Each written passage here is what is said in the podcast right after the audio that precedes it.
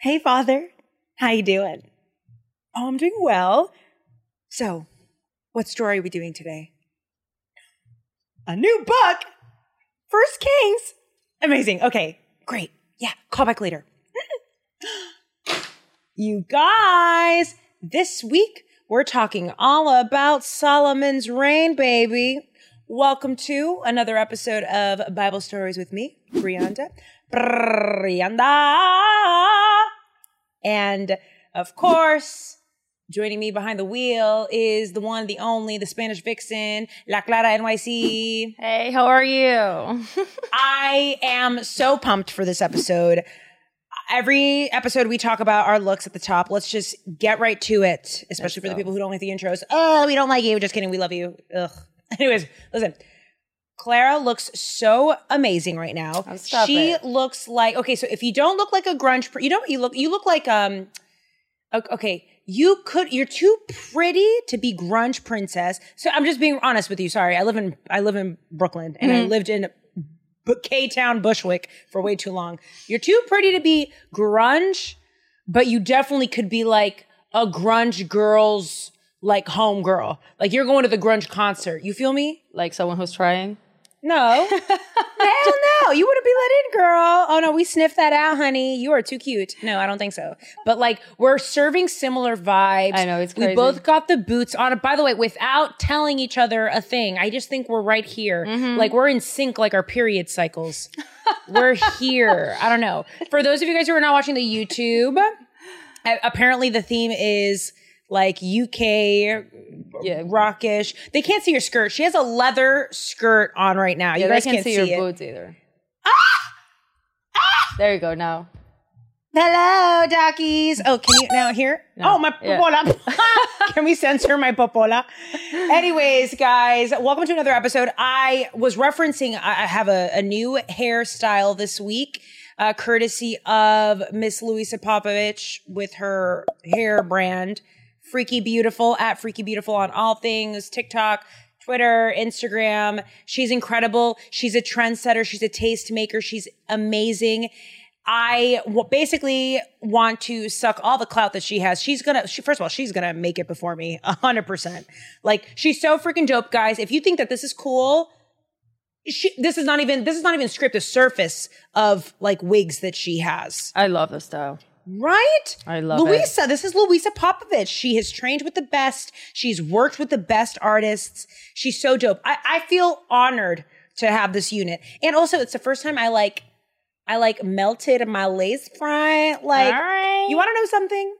You want to know something? I feel like we're on a three week streak of me like boasting about ourselves, but I feel like we should do it. Because if I'm manic right now, I want to ride it, okay? if there's one thing about you and me, is we won't stop until we get something right. I say this also because it takes you an hour to set up. Censor that F bomb. It takes Clara so long to set up, but only because she's, I've never met someone as manic as I am. Like that's how I am with like hair, makeup, whatever. If something is not done exactly right, I'm like, no, we gotta keep doing it. I want. Anyways, so I melted my lace front, and uh, Clara is my th- my lover. She's my work wife. I was just saying, you guys, hi Tangy, not hi Tangy. I would love to date a man with similar qualities to you, but the fact that you're an atheist. Like you are so um gentle with your uh criticisms and you're so thoughtful and hardworking and literally every single I could go down the list and I'm like, dude, if you were a freaking dude, that would be it. And I'll- you gotta believe in God. That's a major one. I That's gotta a big be. one. Yeah, I should be. I, I, I would have to be Christian for you. You to- would have to, yeah. You, yes, yes. but you, I know, appreciate it though. you know what I was thinking, and I know my Christian brothers and sisters are going to be like, "Hold strong, sister, hold strong," because at the end of the day, the reason why I say Christian is because I want to know and be sure that our Father like chose him for me. I don't want to pick the best guy that I want. The best guy I want doesn't wear underwear. He's a rock star from Brooklyn. That's what Brianda wants. That's what turns me on. but I know that that man is not going to church, is not He's reading no his good. Bible. He's not He's no good. unless you're a Christian in a rock band and like a death metal band, I would love that. That'd be dope. And you're a Christian. But anyways, what I'm saying is it's about what the Lord wants for me, not what I want for myself. I understand. So like lately, I know when I haven't been praying, I go, well, maybe if he's spiritual, well, maybe you guys dating in New York is so hard being Don't- a don't. celibate Christian girl. But that's I feel like that's something that most girls or men probably do too. When you're like want to be in a relationship for too long and you can't find someone, you're like, should I lower my standards a little bit? But guess what? You should not because it's a, a recipe for failure, really, if you lower your standards. So okay, you're yeah, right. stay strong. So I was thinking like maybe it's not no, again, I'm not I'm not budging. I'm just entertaining the idea because this is a podcast and what we do, we have conversations. Maybe it's not lowering my standards, maybe it's expanding. No, No, it's okay, lowering. got it. It's not. Exp- it's not expanding. Thank you for calling me out on that. Okay, you're right. No, I, I okay. Yes. Uh, yeah. you know, expanding, I would say if you would consider dating someone in another religion where you both have like Oh. a faith, you just believe in different things, that would be expanding. But someone that is non religious, just like a little spiritual, nah. Because we talk, we talk about this. Is you need to have some some uh, pillars in the relationship that you head towards the same direction. It's like you being super fit and all about the fitness life and the gym life and healthy lifestyle and dating someone that oh he doesn't care all he wants to eat or is fries and, and fried chicken and oh never work out like it's not gonna last you guys don't have the same now that you've said that, piggybacking off of what you just said, there is this fine, capital fine. sorry Sorry, guys. Oh, lu- lu- can we just break real quick? Lust is a problem for me. Anyways, um, Muslim man on TikTok who I will fall asleep just like looking at his elbows turns me on. I'm like, he's so sexy.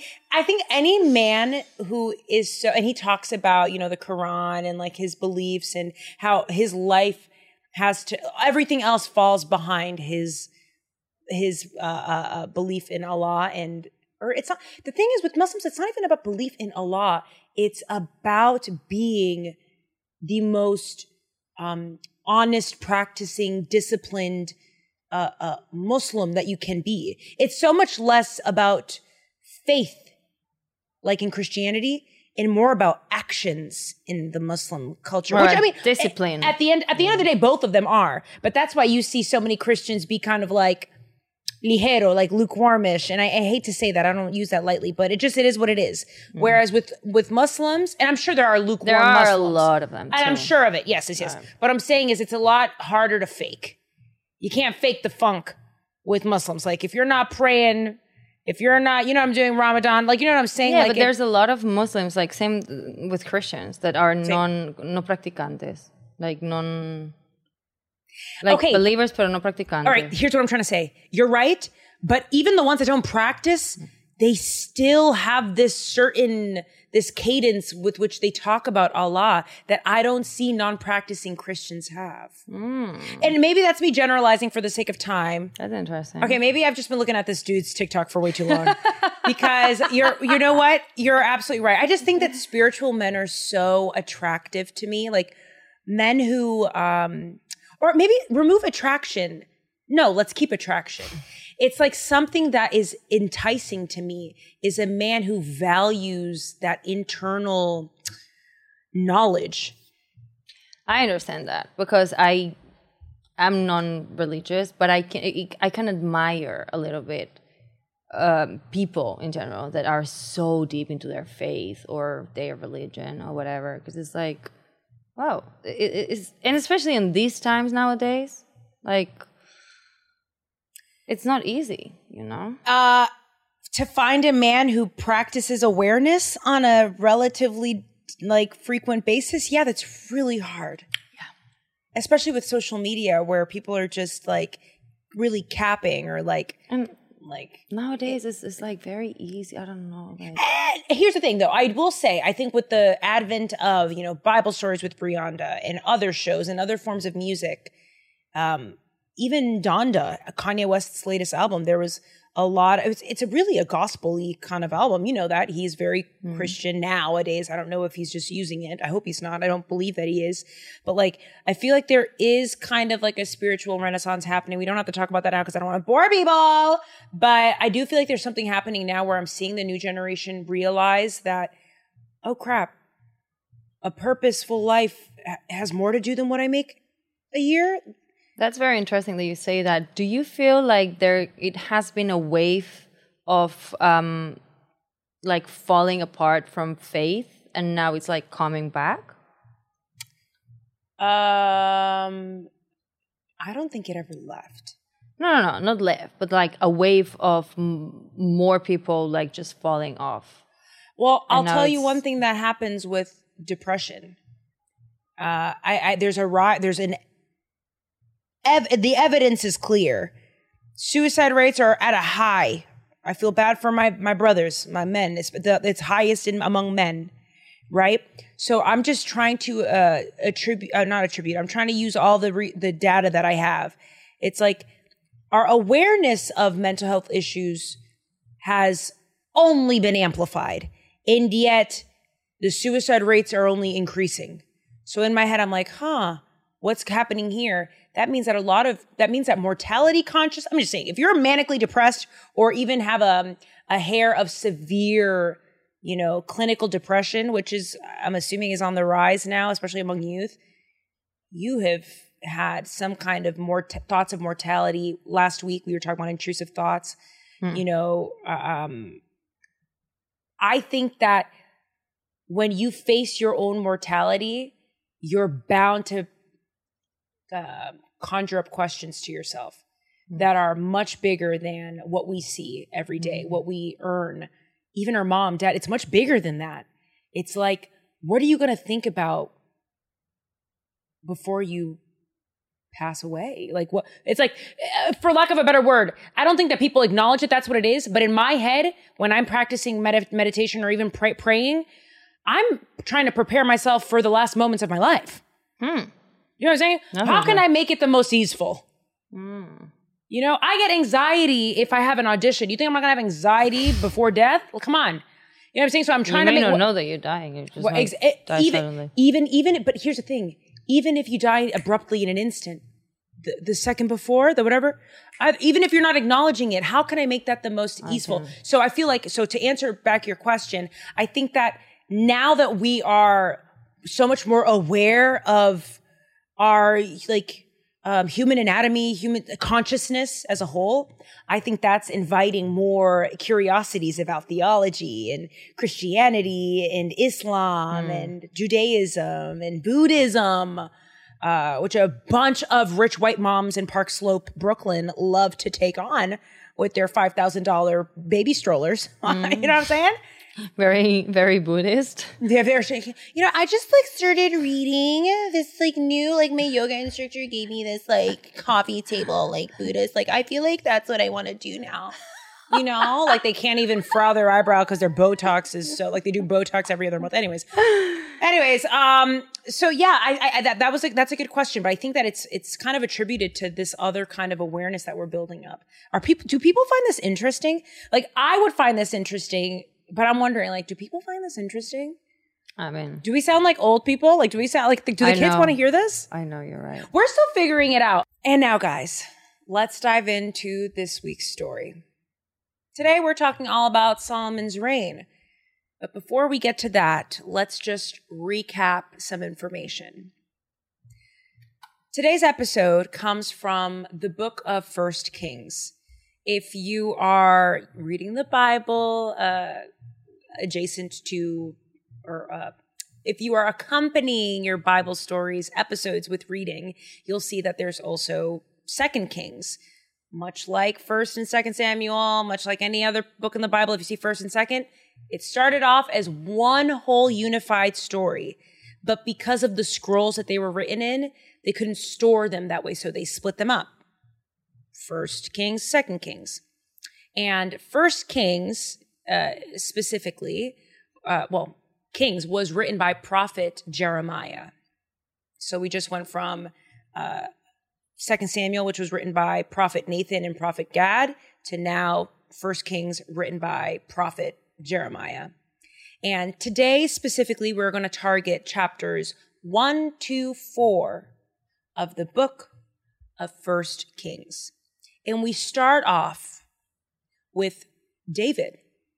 But David is now at his very old age. Hmm. David is like Hugh Hefner without the playmates or with the playmates. You know what? Let's dive into some scripture for some context as to what that means. Okay. So, first Kings chapter 1, verses 1 to 4, right at the top. Now, King David was old and advanced in years, and although they covered him with clothes, he could not get warm. Therefore, his servants said to him, Let a young woman be sought for my lord the king, and let her wait on the king and be in his service. Let her lie in your arms, that my lord the king may be warm.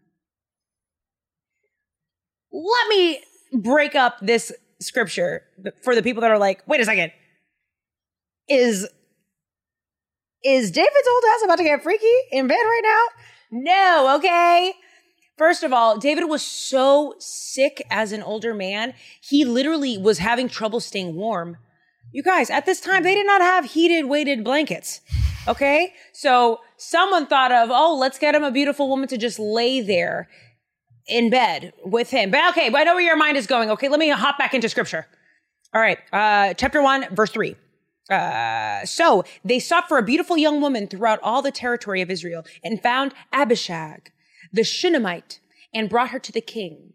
The young woman was very beautiful, and she was of service to the king and attended to him. But the king knew her not. What does that mean, Bible listeners, my Bible babes? He didn't touch her. Eh, thank you very much, Mama Bear. Yes, that's exactly it. He knew her not. They made it a point to say this was solely for him to stay warm. Okay? Funny enough, they still brought a beautiful woman though. Like, if Well, you you want know a warm, big Dave- fat person, that's what keeps you warm. Let me tell you something. David was also David. Okay? We can, he, he, he can change, but. uh-huh. Okay. hi, Tangi. If you were a creep when you were younger, you gonna still be a little shallow later. Okay? They know they can't get it like they used to. They can hardly get it up. I don't know. their balls are hanging to their ankles. We can't. What? They know what it's about. Like, so, anyways, yeah. And also, who knows? Maybe they put that part of it to show growth. Like, he wasn't a complete and utter perv or something. Who knows? I And also know. probably the people that brought the women to him was probably their servants, so they already know their preferences. That's Oh, why. you're right. That's why like they've just. Anyway, carry on. Maybe. Okay. So now that we uh, have that, uh, you know, out of the way, we got that. David is really old. David is really sick, and he's being taken care of by a young, beautiful woman named Abishag. Okay. Now we know that we left off from Second Samuel that Absalom, David's son, has just died after a failed attempt at trying to take over the kingdom. Now, the next sibling in line after Absalom was Adonijah. I know the names, guys. Adon- but this is actually his name, Adonijah. I, I, I don't have trouble saying that one, believe it or not. Um, so the next son in line would have been Adonijah. And uh, per, by the way, you guys, hi Tangi, not hi Tangi. This episode I find is going to require a lot of contextual backing. So I'm going to be reading from the scripture quite often, which honestly I prefer. Who cares what I have to say? Let's hear what the Bible has to say. Okay. So at this point, Adonijah knows that he's up next. So he's like, Dad's about to kick the bucket. Let me start, you know, prepping the people, right? Let's hop into scripture. Mm-hmm. First Kings chapter 1, verses 5 to 10. I'll bounce around. Now, Adonijah, the son of Haggith, exalted himself, saying, I will be king. And he prepared for himself chariots and horsemen and fifty men to run before him. His father had never at any time displeased him by saying, Why have you done thus and so? He was also a very handsome man. and Adonijah, they always gotta talk about that, you know? And he was born next after Absalom. Absalom. He conferred with Joab, the son of Zeruiah. We already know who Joab is, right? Blah, blah, blah, blah, blah, blah. Um, but Zadok, the priest of Benaiah, the son of Jehoiada, and Nathan, the prophet, and Shimei, and Rei, and David's almighty, yada, yada, yada, yada, yada, yada. Basically, I'm going to sum this up for you guys because I know you guys are clocking out. Adonijah basically tells some people, but he doesn't tell Nathan. He doesn't tell Bathsheba, who is mm. Solomon's mother. He mm-hmm. doesn't tell the people who are opposed to him being king. But he brings everyone else to, to congregate around him, appointing himself king. But he mm. doesn't invite the people who would have an issue with it. Mm. And also, Joab doesn't have issue with this. Joab, who was David's right hand man for a minute, who was a little saucy with David, if we remember. He he's okay with Adonijah, Adonijah being king, Okay. right? So Nathan later tells Bathsheba, he goes, Bathsheba, have you heard about what's happening? Adonijah wants to be the next king. You and I both know what the Lord revealed to David. And it was that Solomon was going to be next in line to be king of the of Israel. And by the way, Solomon was a kid. Solomon was super young at the time. So it seemed kind of crazy that Solomon would be next in line. But listen, if the Lord said it was was going to happen, the Lord said it was going to happen, okay? So Nathan devises a plan with Bathsheba and he says, "Listen, I have a plan. Why don't you go into David's chambers and tell him, "Hey, like don't you remember Solomon was supposed to be king? You know, David's old right now, so we have to jog his memory, mm-hmm. right? And and then Nathan says, and then when you go and warn David, I'll go in right after you and like really double down on that. Yo, Solomon's got to be in there. It kind of reminds me of like when you're talking to someone who's going to be sensitive, or like uh, um um what's it called when uh, you give it to a- addicts um an intervention. Nathan kind of like says, okay, he's about to die, but let's do this gently, right? So uh, let's go to scripture. Scripture, First Kings chapter 1, verses 15 to 21. I'm going to bounce around. So Bathsheba went to the king in his chamber. Now the king was very old, and Abishag the Shunammite was attending to the king. Hi, Tangi. Like, could you imagine being the wife seeing a young woman in bed with my husband? Hmm. honestly, I wouldn't care. I wouldn't care. Mm. Would you care? Are you jealous? I'm not jealous. I wouldn't say I'm jealous. Like I'm not the crazy jealous type, but I would definitely not want a woman in bed with my husband. I don't think that's being jealous. I'm just I don't. There was something that I found out. Hi, Tangi. Sorry, guys. Um, something that's called not voyeurism when you like seeing your partner be with other people, but it's like a very como que. Um, everyone saw them go viral. Oscar Isaac and Jessica Chastain on the red carpet. Oh, the the el pico. Yeah, Yeah, yeah. Where like they're actors and they were like, oh, I wouldn't mind that. Like, I, their partners were both on the red carpet. Seeing that, I feel like I would be like, you go, boo. You go, boo. Yeah, I would definitely not be okay with that. Oh, I would. I'm- Definitely not. Listen, if my husband is hot, as long as you come back home to me every time, what's what's flirt? What's a little flirtation? What's a little what's life? Like what you think in fifty? oh, okay, whatever. Let me go back to the scripture. Go back to the story. All right, uh, uh, ver- verse sixteen following. Bathsheba bowed and paid homage to the king, and the king said, "What do you desire?" She said to him, My lord, you swore to your servant by the Lord your God, saying, Solomon your son shall reign after me, and he shall sit in my throne. And now behold, Adonijah is king, although you, my lord the king, do not know it. And now, my lord, the king, the eyes of Israel are on you to tell them who shall sit on the throne. Otherwise, it will come to pass when my lord the king sleeps with his fathers, and I, my son Solomon, will be counted offenders. She's basically telling him, if you don't do something right now, Adonijah is going to be king, and then he's going to kill me and Solomon. So this is like even outside of what the Lord said, we're in danger here, right? So then Nathan knows that it's his turn. It's like they had it queued up, like, and then we will die, David. And Nathan goes, "Ooh, that's me. Okay, let me come in." Right? my turn. My turn. Uh, First Kings chapter one, verse twenty-two, uh, twenty-two through twenty-four. Maybe I'll just start with twenty-four, guys, because this is a long episode. And Nathan said, My lord, the king, have you said Adonijah shall reign after me and he shall sit on my throne? For he has gone down this day and has sacrificed oxen, fattened cattle, and sheep in abundance. Adonijah is sacrificing what that's what kings do when they're about to do something major. So Nathan is telling David, hey, he's sacrificing people. He's doing stuff, uh, sacrificing animals. Uh, la, la, la, verse 26. But me, your servant, and Zadok the priest, and Benaiah the son of Jeho- Jehoiada, and your servant Solomon, he is not invited. Has this thing been brought about by my lord the king, and you have not told your servants who should sit on the throne of my lord and king after him? So right now, Nathan is saying, unless this is up, to, unless you devised this, unless there's something you're not telling me, okay? Hmm. And David responded, Hell no! No, the Lord said Solomon was the next king, period. Scripture, First Kings, chapter 1, verses 32 to 34. King David said, Call to me Zadok the priest, Nathan the prophet, and Benaiah the son of Jehoiada. So they came before the king, and the king said to them, Take with you the servants of your Lord, and have Solomon my son ride on my own mule, and bring him down to Gihon. And let Zadok the priest and Nathan the prophet anoint him king over Israel. Then blow the trumpet and say, Long live the king Solomon. David says, Ah, ah, ah, ah, I didn't know that this was going on. I'm dying here. Sorry, guys. We are about to anoint Solomon and we're about to blow the trumpets, y'all. So get this. While Adonijah is having his whole ordeal, having everyone be like, bring me my fur. I'm about to be king.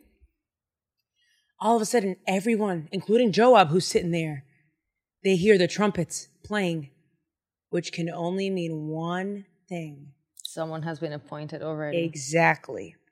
And at this point, unlike, you know, Absalom and other people in the past who tried to, you know, a- acquire a kingdom or power, Adonijah ain't dumb, right? At this point, we have historical evidence of what happens when people do that, mm-hmm. especially when people again go against David, they end up dying because they know that the Lord is behind this, not just David. Mm-hmm. So once Adonijah hears that, he goes, well, guys, my time here's done. I guess that's it. Catch you later. My name is Ben Adonijah.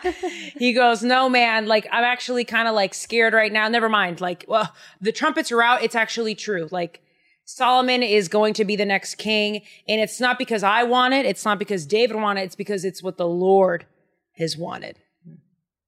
Capiche? We know that Solomon was still a young man.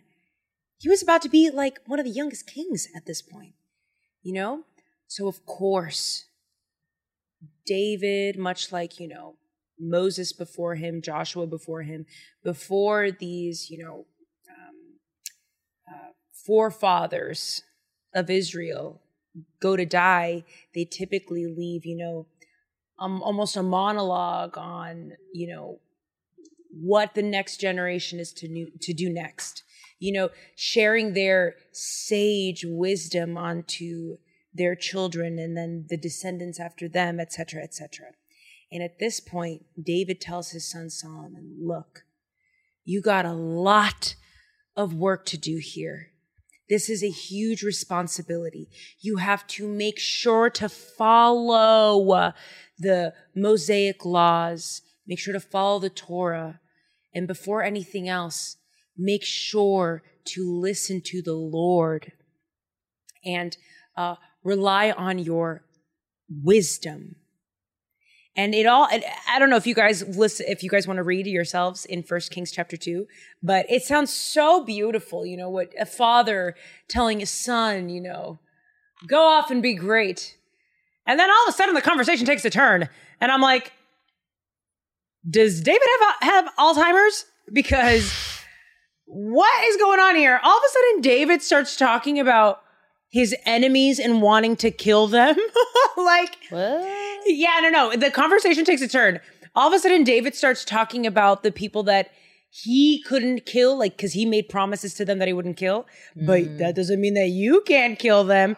I don't know if you guys remember Shimei, the guy who was throwing stones and cursing him. Mm-hmm. He mentions to him, he goes, Oh, yeah. And that Shimei guy, I haven't forgotten about that. Even though I par, he and Joab, remember Joab, his right hand man, who ended up mm-hmm. killing Absalom, which actually David doesn't know he killed him, but David does know that when David was mourning his son's death, Joab said, "Get over it. He tried to kill you. Get over it." Mm. I get that he hit before. David mm-hmm. never forgot about that. Ding ding. You know? So at this point, David is basically telling his son, I couldn't kill him, but that don't mean you don't have to kill him. avenge me almost, encouraging him to avenge him. How you gonna tell a kid that? You know he's gonna go and do that. And mm-hmm. he goes and does that. Okay. So David dies with murder on his heart. And that kind of like, I don't know. It, okay, high tangy, not high tangy, But the fact that such a, like, an important figure in the Old Testament ends up going out on such a negative note, I had to stop myself. And I had to stop myself from thinking about David. Like, I had to think, oh my God, wait, I had to remove myself. This isn't about David, Brianda.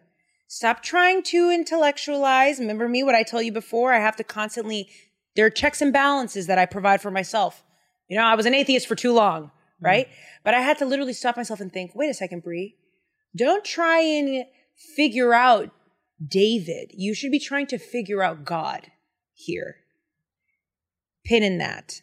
So at this point, David has now died, and um, Solomon, you know, is there with his father when he passes and whatever. But at this point, we have now started Solomon's reign.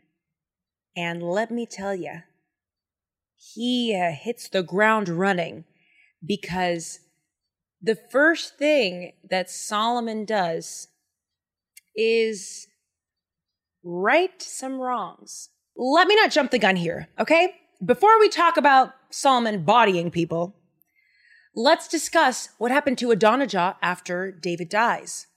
Like I said before, Adonijah kept it kosher. He was like, listen, I don't want any beef here. Solomon is the king and I don't want to, you know, overstep my, my boundaries here. And Solomon says to Adonijah, listen, as long as you don't do anything that is too out of turn, you're fine in my book. Just kind of like healthy distance, kind of, but like you're my brother or my half brother, fine. You know what I'm saying? So Adonijah knows this. Adonijah goes to Bathsheba, who knows that King Solomon would listen to. They have a close relationship with his mother, right? Mm-hmm. So Adonijah asks humbly to Bathsheba, Bathsheba, you know, I, I was just wondering. I, I don't, I don't want to be the person to ask. You know, be a little awkward. You know what I'm saying? like I wouldn't. So he goes, Bathsheba, do you mind asking the king if maybe I could have Abishag as my wife? Do you remember that woman? Hmm. The woman that was laying with David, keeping him warm? The beautiful one. the beautiful woman. He mm-hmm. goes, "Hey, is there any way that like I could take her as my wife? She was so she's so great. Maybe they like it. The Bible doesn't say, but you know, maybe they have their own little rendezvous. Maybe he really loves her. Maybe she loves him. Who knows? Hmm. But Bathsheba goes, "No, yo no veo nada mal con eso. Yeah, why don't why don't we do that? That's fine. I'll, I'll- let me go talk to Solomon about it. Fine." So Bathsheba goes, "Okay, listen, listen, babes." Listen, Solly. Listen, Solomon. Your brother wants to see if maybe he could have Abishag, your one of your father's, like one of the the last woman's, like uh, we wouldn't say concubine, but the woman that laid with him during his last days. Solomon hears this, and he flips a he goes crazy. He goes, he wants to sleep with one of my father's concubines. What do we know about that? Anytime someone tries to sleep with the concubines of a king or a previous king, that means they're up to no good. Boom. Hmm. Solomon calls for his brother's death. yep. Oh no, I liked Solomon. I thought he was good. Oh, honey. Oh, erase that. Erase that. If you thought David was bad, Solomon's worse. Stop it. Oh, okay. I don't know who's worse, but they're both not great. Sorry, I don't want to that's the only it. one I knew about. So I thought, like, you know, I mean, I don't want to spoil it. he it was for the anybody. wise one. So wisdom usually. I don't know. Hey, now you can be wise and you can be uh, uh mujeriego. You can be uh you can be a certified lover boy. Drake, okay? Because that's exactly what Solomon. Solomon was a certified. Lo- if Solomon was around in 2021, he would be going to the club with Future and David. Oh no. David and Drake, I mean, but And his Drake. dad was probably there too, and David. okay, but anyways, um, uh, King Solomon has his brother Adonijah killed. Wow. That's Over the first. these? But, yep, already. That's one of the first things. I'm telling you, he hits the ground running. Wow. That's the first body he has. The second body he has is Joab. So when the news came to Joab that David began, um, uh, Solomon began demoting people, you know, now that Solomon is king, he's moving people around, like shifting things. He's demoting people that used to be, especially after the Adonijah drama. He's like, oh no, I gotta, I gotta move some things around. Joab hears about this. And let's go to scripture, uh, chapter 2, verse 35. The king put Benaiah, the son of Jehoiada, over the army in place of Joab. And the king put Zadok, the priest, in place of Abiathar, which are very important figures that were there before, but Solomon moved them around. So Joab hears of this, ends up escaping, fleeing, you know, whatever have you. Solomon ends up bodying Joab too. But remember, Solomon is kind of avenging his father David. Yeah, I was gonna say his father asked, kind of asked for it. So I mean, did he ask for it or did he not ask for it? David said, David said, I can't do it. But son, maybe you can. Anyways, he did it. So he Encourage him. avenges his father, kills Joab too. Wow. And the last person, the last person that he kills, I thought this was a little excessive. And it was Shimei, the guy who was cursing King David when King David was fleeing, when his son Absalom was uh, about to kill him. The guy who curses him. You know, David pardons him in 2 Samuel. And he says, I won't kill you. David says to Shimei. my son will. They have a, exactly, they had like a little deal going on.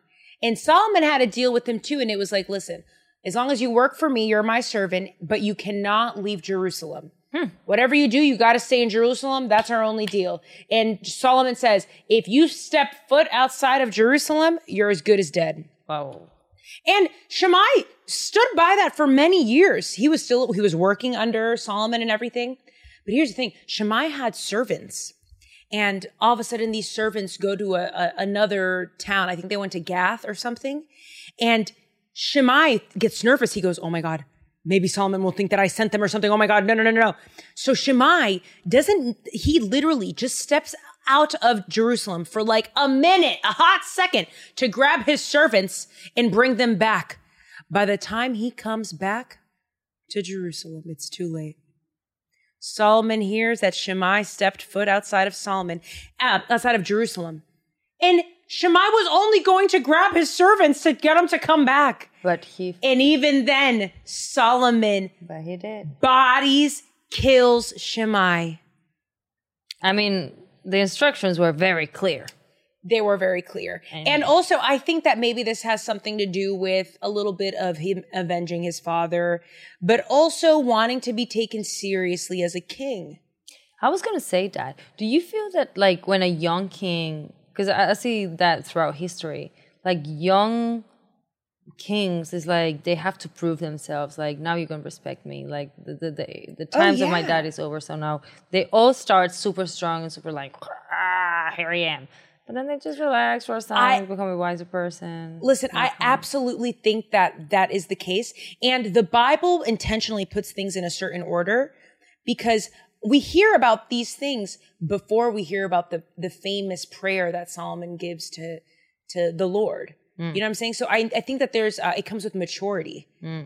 There, when you want to start, you know, um, waving that sword around like almost aimlessly, that happens with immaturity you have a little bit more tact when you have more age and experience. Maybe that had something to do with why David didn't handle his own situations himself. and insecurity maybe too like here i am now whatever my dad did or did not now now you're going to listen to me Very, very true. Exactly. like And I think that was that was the case for Solomon, especially in the beginning of his reign. So, like we know, one of Solomon's obviously plans was to fulfill the things that his father couldn't, like building a home. Remember when David wanted to build the Lord a home, but the Lord said no? mhm. In that same verse, the Lord said, Your son will do that. oh shoot Yeah, because the Lord has already seen what's happening. This is of the Lord's plan, you know? So Solomon does just that. He begins building a temple for the Lord. This hasn't been done since the tabernacle. And, you know, they go into detail about, you know, uh, the, the building process, especially a little bit later in Kings. But we know that Solomon is now building a new home for the Lord. But during this time, we also start to see some of some more of Solomon's flaws poking out. Listen, the apple does not fall far from the tree because Solomon is also a Casanova ladies' man. Women are Solomon's weakness, just like his father because he ends up marrying a bunch of foreign women, a bunch of women from other areas. And by the way, this is not a part of the covenant law, okay? In fact, Solomon, uh, we see in uh, 1 Samuel chapter 3, verse 3, Solomon made a marriage alliance with Pharaoh, king of Egypt. He took Pharaoh's daughter and brought her into the city of David until he had finished building his own house and the house of the Lord and the wall around Jerusalem. You guys, are you guys not triggered by this? Mm-hmm. the Israelites were prisoners, slaves to Egypt. And here we have Solomon being chummy with Egypt. What? He marries this woman for political gain, which high tangy, not high tangy that must mean that you must not have faith in the Lord. That's a blind spot. Mm. Why are you trying to do make political moves uh, that were not uh, authorized by the Lord? I would say, like every time I question something, it's um, oh, that's the man ain't perfect, right? So Mm-hmm. That's the flaw as a human being. But I don't understand. I was thinking about this earlier, and like this episode is gonna get so long because we keep like. It's okay. What? Like, what cut we need? Um, I was thinking, it's not fair.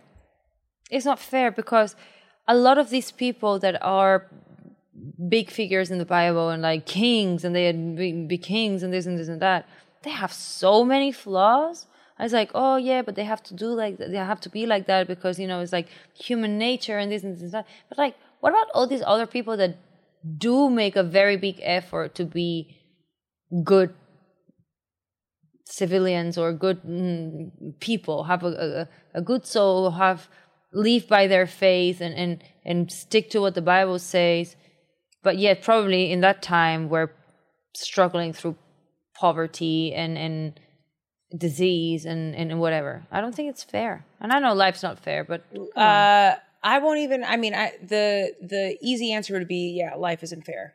Life isn't a fairy tale either. But I don't want my my like you know exaggeration and the acting and the wigs and the outfits and whatever to take away from the fact that these incredibly uh, imperfect figureheads in the Bible also always come back to the Lord. And I think the example is less on what they do and more them coming back to the Lord. Mm. The journey coming back to the Lord. Mm. And it's kind of like what I was saying before when I was like really kind of upset with David's last words, mm-hmm. how he started being like a bitter old man. Mm-hmm. It's like, oh, wait, wait, wait, wait, wait, wait it's not even about trying to psychoanalyze these characters. It's about figuring out what the Lord is doing here and where the Lord is in place, even though the word is not there, even though he is there. Well, let me try and figure out that. Let me put my focus on that. Mm. And it ends up changing. That's where the knowledge is. That's how you allow God to speak in the story. Removing that kind of need and desire to figure out why are these people keep failing? What do we do do we do that while we're consciously living life and making mistakes and doing what and no I've never met a perfect human. There was only one perfect human for me. And again, that's my religion coming on. His name was Jesus Christ. You know what I'm saying? And, and I'm going to try and make this a little more clinical. The reason why Jesus Christ is the only perfection, perfect man is because he is our ideal even if you look at Jesus Christ as um, outside of the body, outside of the of outside of the who Persona, he was, yeah. yeah, yeah, yeah. If you if I have something an ideal to look up to, an ideal to call home, an ideal to call God, which is the Son as well, I have direction and it's not me. So you're telling me he did not make a single mistake his whole No. life? Nope. Not a single tiny little lie. No. No. Hmm. Because Jesus Christ was the Son of God who had his. So in the. Oh, I can't wait till we get to the New Testament. Look at there. But I'll tell you right now, just to put a pin in that. We see Jesus have moments of doubt of a human because the, the Lord shows up as a human, meaning he had the brain of a human, the consciousness of a human, the flesh of a human. You hear Jesus cry and you see, oh, it brings chills. So I'm not trying to make it seem like he's he's the um the uh, uh, uh, supernatural man. He is still man, but he's our ideal because despite being man, he never veered from that same thing you're talking about. Why isn't that person in the Bible? Why is it is, and it's in Jesus Christ. Again, if you're Jewish, if you're a Muslim, you're going to have a different idea. I can only speak from my lived experience and my truth claim, which I believe. And that is who uh, Jesus Christ the Son represents in the Trinity the Father, the Son, the Holy Spirit, the mind, body, consciousness. Does that make sense? And guys, this is not a high tangy, even though it may sound like it. But one of the reasons why I love having Clara in the room is because sometimes she poses questions. Uh, she doesn't even know she's doing it, but they they just time in perfectly with where I'm going in the story, which is so great to hear. Someone who is so new to the Bible ask questions that she doesn't know I'm about to address in a moment, much like the one right now. So we've just heard, you know, Solomon has been a less than stellar king with, you know, countless murders off the jump and marrying foreign women, being in cahoots with enemy territory for political gain, doubting the Lord. Despite all of this, the Lord still has favor on Solomon. During this time, Solomon even begins sacrificing animals and things to other gods. You guys. I mean, that's a tough one. That one's tough. To sacrifice animals in the names of other gods. I mean, that's what happens when you start hanging out with certain people. You start doing the same, then you start doing the same drugs, Mm. right? And that's kind of what was happening with Solomon. And you know what God does? God sees Solomon and he's trying to find answers in other things and other gods and other idols. And God still approaches Solomon like, bruh, what more do you want? Let's have let's dive into scripture for more context. Uh, First Kings chapter 3 verses 5 to 9. At Gibeon the Lord appeared to Solomon in a dream by night, and God said, "Ask what I shall give you." And Solomon said, You have shown great and steadfast love to your servant David, my father, because he walked before you in faithfulness, in righteousness, and in uprightness of heart toward you. And you have kept for him this great and steadfast love, and have given him a son to sit on his throne to this day. Oh, now, O Lord, my God, you have made your servant king in place of David, my father, although I am but a little child.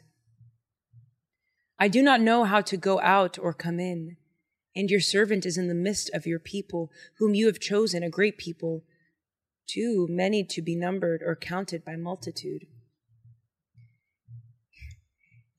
Solomon then later tells the Lord, Give your servant, therefore, an understanding mind to govern your people, that I may discern between good and evil.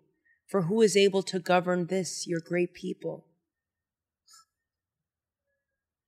So God asks Solomon, What is it that you want? What is it that you keep searching for? Because I see that you're not looking for me. You're not searching for me. I, you haven't prayed to me in a minute. What is it that you want? And Solomon asks for more understanding of people. He could have asked to be rich, he could have asked for more wins, and he asks for wisdom. That's deep. And I didn't realize this until right this second that I'm saying this, but like, again, outside of Solomon, the fact that our father comes to his home where all this disrespectful stuff is happening in front of his face, and he has the patience to say, What is it that you want, son? What is it that I'm not giving you? Let me know what is it that I'm not giving you. What can I show you now to have you look at me? the mercy that God gives to us every freaking day. God, I'm sorry I used that word, but like, anywho, the Lord is so overjoyed in this. It kind of like makes the Lord feel kind of good, like, oh, this guy's a little rascal, but there's still something in there good. There's something there worth guiding. There's that heart. He asks for more wisdom, and the Lord is pleased. Uh, the Lord says exactly, uh, First Kings chapter 3, verses uh, 11 to 13. And God said to him, Because you have asked this, and have not asked for yourself long life or riches, or the life of your enemies, but have asked for yourself understanding to discern what is right, behold, I now do according to your word. Behold, I give you a wise and discerning mind, so that none like you has been before you, and none like you shall arise like you. I give you also what you have not asked both riches and honor, so that no other king shall compare with you all your days.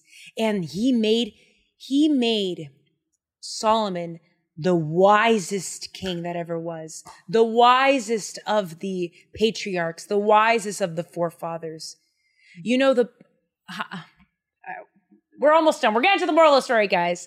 But the Bible is divided in different ways. You've got the patriarchal stage, which is the his the the history, you know, Adam and Eve, Abraham, the the skeleton with which we believe in, right?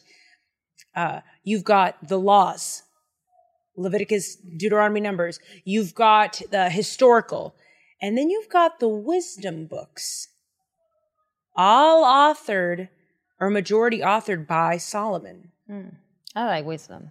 Me too. The book I want you to read is authored by Solomon, Ecclesiastes. I always tell you to read Proverbs and Ecclesiastes. Mm. You gotta send me the link. I'll definitely like. I'll. I mean, I don't even know how to find it to be honest. Girl, it's called the Bible app. Download the Bible app right now. You guys, tell harass Clara to download the Bible app right now. Do it. Anyways, the, Solomon authors these books that have to come from a place, and I guess this is um this is a great place to kind of leave off uh, because I know that this episode is a tribute episode to the late, I can't even believe I'm saying this, Michael K. Williams. Like, there are some people who are anointed, and I'm not talking about kings. There are people who are enlightened. There are people who get it. There are people who are gifted in this way. These people may be flawed. These people may get ugly. These people may have addictions. These people are may have, you know, um, physiological and biological setbacks. Life is stacked against them, right? And that doesn't matter because once that knowledge chooses you, once that inspiration chooses you, people see it, people love it, and people respect it. And that's exactly what Michael did with his work and his art in his storytelling. He was a storyteller, one of the best storytellers. Just like my, um, I mean, Philip Seymour Hoffman, Robin Williams, Anthony Bourdain, some of the best storytellers of all time. We lost too soon, and um, they were some of the wisest storytellers ever. Anyways, I'm sad. Let's get into moral of the story. Moral of the story is it isn't about us. It isn't about David it isn't about Solomon. It's about becoming aware that God is the sovereign power behind all of this. And He is very much here. He's everywhere. Purpose is directly connected to God. But the only way we understand that sacred knowledge is by familiarizing ourselves with Him, getting to know Him. You know, it makes me feel so good to know that You know, despite David seeming like a bitter old man in the end, wishing death on his enemies on his last days, God still had mercy on him and still used him as an instrument.